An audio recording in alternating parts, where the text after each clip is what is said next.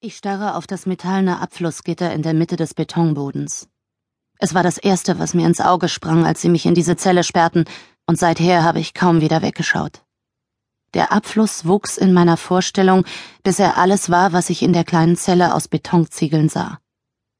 Mir fielen nur die grauenhaftesten Gründe ein, weshalb sie einen Abfluss im Boden brauchten. Die Horrorfantasien, die sich mir an jedem Tag aufdrängten, sind nicht wahr geworden, jedenfalls noch nicht. Doch der Abfluss beherrscht nach wie vor mein Denken. Wie ein schwarzes Loch zieht er meine Aufmerksamkeit immer wieder auf sich. Selbst jetzt liege ich auf der schmalen Pritsche mit dem Rücken zur Wand und starre auf dieses Ding. Knapp 15 Zentimeter im Durchmesser mit 32 kleinen Löchern und einer Vertiefung von der Größe einer 5-Cent-Münze in der Mitte. Was machst du? Die vertraute Stimme dringt wie von fern durch die Lüftungsöffnung heran. Ich backe Kuchen. Er lacht. Starrst du schon wieder auf den Abfluss? Ich sage nichts. Ähm, bitte, sagt er. Du machst dich damit nur selbst verrückt. Aber ich habe etwas anderes im Sinn. Heute werde ich das Geheimnis des Abflusses lüften. Irgendwann später höre ich die näher kommenden Schritte einer Wache. Es ist schwer, hier drin zu beurteilen, wie viel Zeit vergeht, so ganz ohne Uhr oder Fenster oder Tätigkeit, die den langen Fluss der Sekunden unterbricht. Alles, was ich habe, um die vergehende Zeit zu messen, sind die Gespräche mit dem Jungen in der Nachbarzelle und das An- und Abschwellen meines Hungers. Mein Magen knurrt beim Geräusch der Stiefel auf dem Beton. Es ist, als würde die Glocke für einen Pawlowschen Hund geläutet. Es muss Mittagszeit sein. Die schwere Tür aus Metall schwingt weit auf. Kessler hält mir das Tablett hin, und ich beeile mich, es ihm aus der Hand zu reißen. Wenn ich nicht schnell genug bin, lässt er es scheppern zu Boden fallen, und das Essen spritzt in alle Richtungen. Die Demütigung, irgendetwas, das Kessler mir bringt, eifrig entgegenzunehmen, zerrt an meinen Eingeweiden, aber heute warte ich ausnahmsweise ungeduldig auf meine Mahlzeit.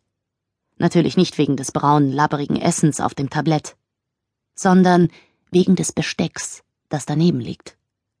Sobald Kessler weg ist, schnappe ich mir Löffel und Gabel vom Tablett. Es ist kein Messer dabei, wie immer. Sie fürchten wahrscheinlich, dass ich mit dem stumpfen Plastikgerät einen heroischen Ausbruchsversuch wage und damit auf die Männer mit den Maschinengewehren losgehe. Also versuche ich es als erstes mit der Gabel und drücke die Zinken gegen eine der Schrauben, die die Abdeckung fixieren.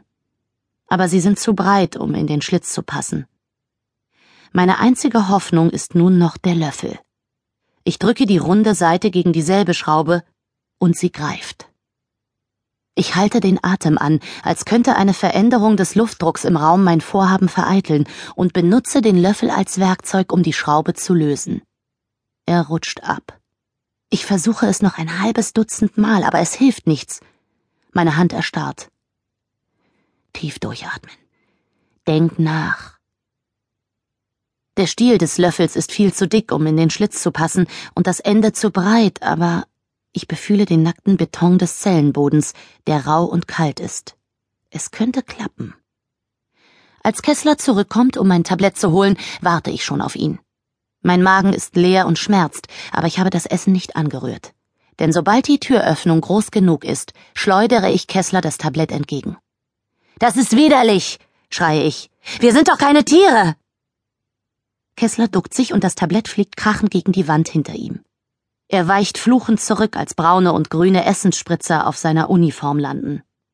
Ich unterdrücke ein boshaftes Lächeln für die halbe Sekunde, bevor Kessler die Hand hebt und mir hart ins Gesicht schlägt. Verrückte Schlampe, sagt er, als er die Tür zuknallt. Hoffentlich ist er so zornig darüber, die Schweinerei beseitigen zu müssen, dass er den fehlenden Löffel nicht bemerkt. Ich warte so lange ich kann, nur um sicher zu sein. Dann ziehe ich den Löffel unter meiner dünnen Schaumstoffmatratze hervor, breche den Löffelkopf ab, so dass ein scharfer Rand entsteht und vergleiche ihn mit dem Schlitz der Schraube. Dann halte ich mein Gesicht ganz nah an die Lüftungsöffnung. Hey, bist du da? Ich höre das gequälte Ächzen rostiger Federn, als Finn von seiner Pritsche aufsteht. Ich wollte gerade gehen, du hast Glück, dass du mich noch erwischt. Ich presse meine Finger an die kalten Lamellen der Lüftung. Manchmal ist es schwer zu glauben,